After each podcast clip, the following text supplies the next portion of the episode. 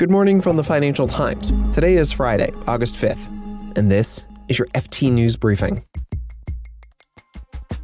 US unemployment claims have hit a six month high. The UK central bank says inflation has taken a huge toll on living standards, and you gotta go back to the 1960s to see anything like it. Plus, Europe's central bank recently dragged interest rates out of negative territory for the first time since 2014. We'll take a look at how lenders are dealing with the new environment. I'm Marc Filippino, and here's the news you need to start your day.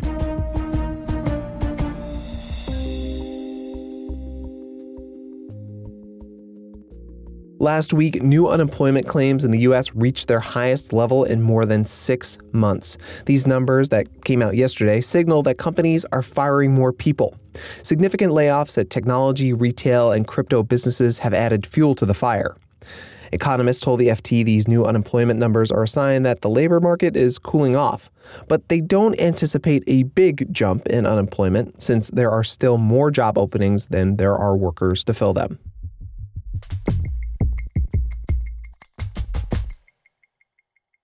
The Bank of England said yesterday that Britain is facing a protracted recession, and the country is facing the worst squeeze on living standards in more than 60 years.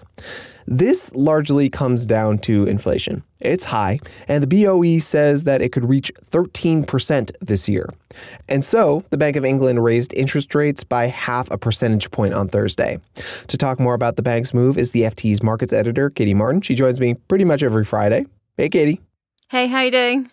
So, Katie, that was a lot. The Bank of England said a lot yesterday, in addition to an interest rate hike. What did markets do in response to all this?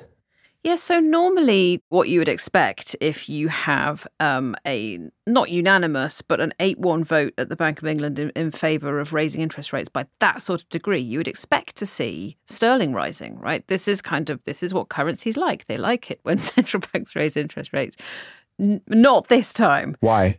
Part well, partly because they'd done a little bit of buttering the market up for this. We kind of thought that it might be coming. They'd dropped some hints that they might do half percentage point, not the usual increment of a quarter of a percentage point. But also, this outlook is just horrendous. And it's very difficult to build a case for putting money to work in the UK with this sort of economic nightmare coming down the track, for want of a better word. They're talking about a recession from the fourth quarter of this year, and they're expecting it to last for five quarters. Oh, wow. Yeah, growth is going to be very weak. Unemployment is going to sail higher, and incomes are just going to be crushed in, in real terms they understand that, that, that this is incredibly difficult for people, and that comes in a very particular um, political environment that that we've got now. But but also, yeah, it it's just their way of saying, look, you know, brace yourself. This this is really going to hurt. Yeah, and the political angle is extremely relevant. Um, we're talking about a prime minister race between Liz Truss, the, the UK's foreign secretary, and Rishi Sunak, the former uh, chancellor of the exchequer. How does politics play into all this? So the both of the candidates are talking to their base. They're talking to the British population, and and Liz Truss, who is far and away the leading candidate at the moment to get the job of leader of the Conservative Party and therefore of prime minister, is talking about maybe changing the mandate of the Bank of England. Now, we don't know exactly what that might mean, but we do know that the mandate hasn't been changed since 1997 when the Labour Party got into power and handed independence to the Bank of England. So the suspicion is, you know, does this mean that some of the independence will be taken away? Might there be more political interference in what the, the central bank does? Would that be helpful or unhelpful in terms of actually succeeding and getting in, inflation down? Because Generally speaking, politicians don't like to see interest rates get too high because it pushes up people's mortgage payments and, and it, it can have an adverse effect on, on some parts of the population, but not all. And might there be some pressure to keep interest rates lower? I don't know. I'm, you know, I, am thinking aloud. We don't know exactly what this might mean yet, but it does come at a very awkward time. Right, because of uh, because of the unpredictability, because the, we we don't know what this policy is, and we've ne- we're just kind of getting a hang of what the BOE's monetary policy looks like in this state. Yeah, and we've got enough to deal with if inflation really is going to thirteen percent. Yeah, yeah. Hang hang on to your hats, folks. Katie Martin is the FT's markets editor. Thank you, Katie. Take it easy.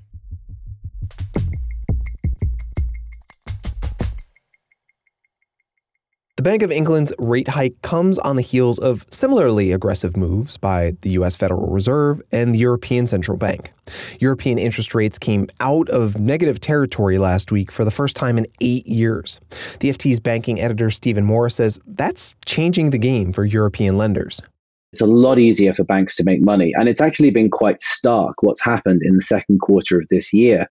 Almost every European bank has beat its earnings forecasts for the first time at least I can remember, um, really driven by this higher rate environment. Um, and when I wrote about it, it's kind of interesting to see how this will play out because whilst banks are getting this big first in a decade windfall from higher interest rates, it's coming in a looming recession, a cost of living crisis, and a potential surge in loan defaults from kind of stressed consumers and small businesses and large corporates you know borrowing less and spending less money as they attempt to make it through a recession so it kind of remains to be seen where this balance will lie between a surge in earnings from higher interest rates and a potential surge in defaults and bad loan losses on their balance sheets from the threat of recession and the cost of living crisis.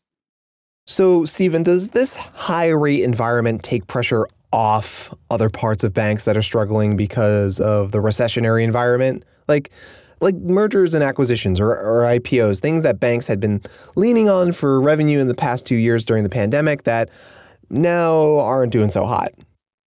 Yeah, well, last year was you know a very good year for investment banking, and by that I mean the advisory and M and A and capital markets teams of banks. You know, there was this SPAC boom, special purpose acquisition vehicles, you know, which resulted in a lot of IPOs, which has now completely collapsed, and all the earnings, as you say, have disappeared. But for the first time, I think, you know, in years, sort of retail, consumer, and sort of small commercial parts of these banks are now seen as an asset, no longer as a liability. They can actually start generating income for banks, and that really is, as as you know, some of the executives and analysts I've been talking to have told me, that really is a game changer for them. Stephen Morris is the FT's banking editor.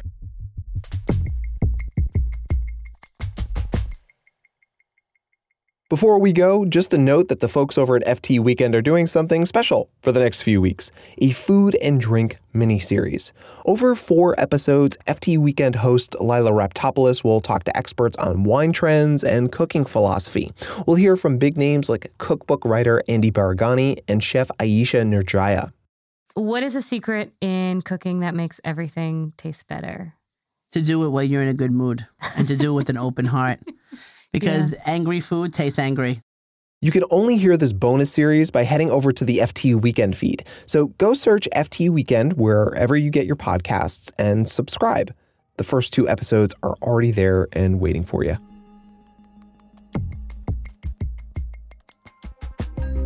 You can read more on all of these stories at FT.com. This has been your daily FT News Briefing. Make sure you check back next week for the latest business news. The FT News Briefing is produced by Sonja Hudson, Fiona Symon, and me, Marc Filippino. Our editor is Jess Smith. We had help this week from Michael Lello, David De Silva, Peter Barber, Joanna Gao, and Gavin Kallmann.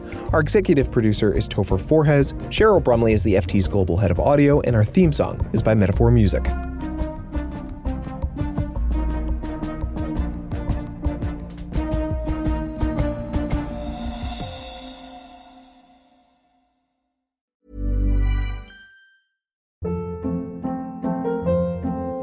Hold up. What was that? Boring. No flavor. That was as bad as those leftovers you ate all week. Keke Palmer here, and it's time to say hello to something fresh and guilt-free. Hello Fresh. Jazz up dinner with pecan-crusted chicken or garlic butter shrimp scampi. Now that's music to my mouth. Hello Fresh. Let's get this dinner party started. Discover all the delicious possibilities at hellofresh.com.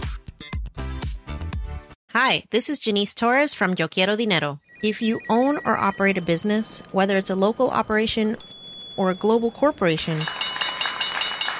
partnering with Bank of America could be your smartest move.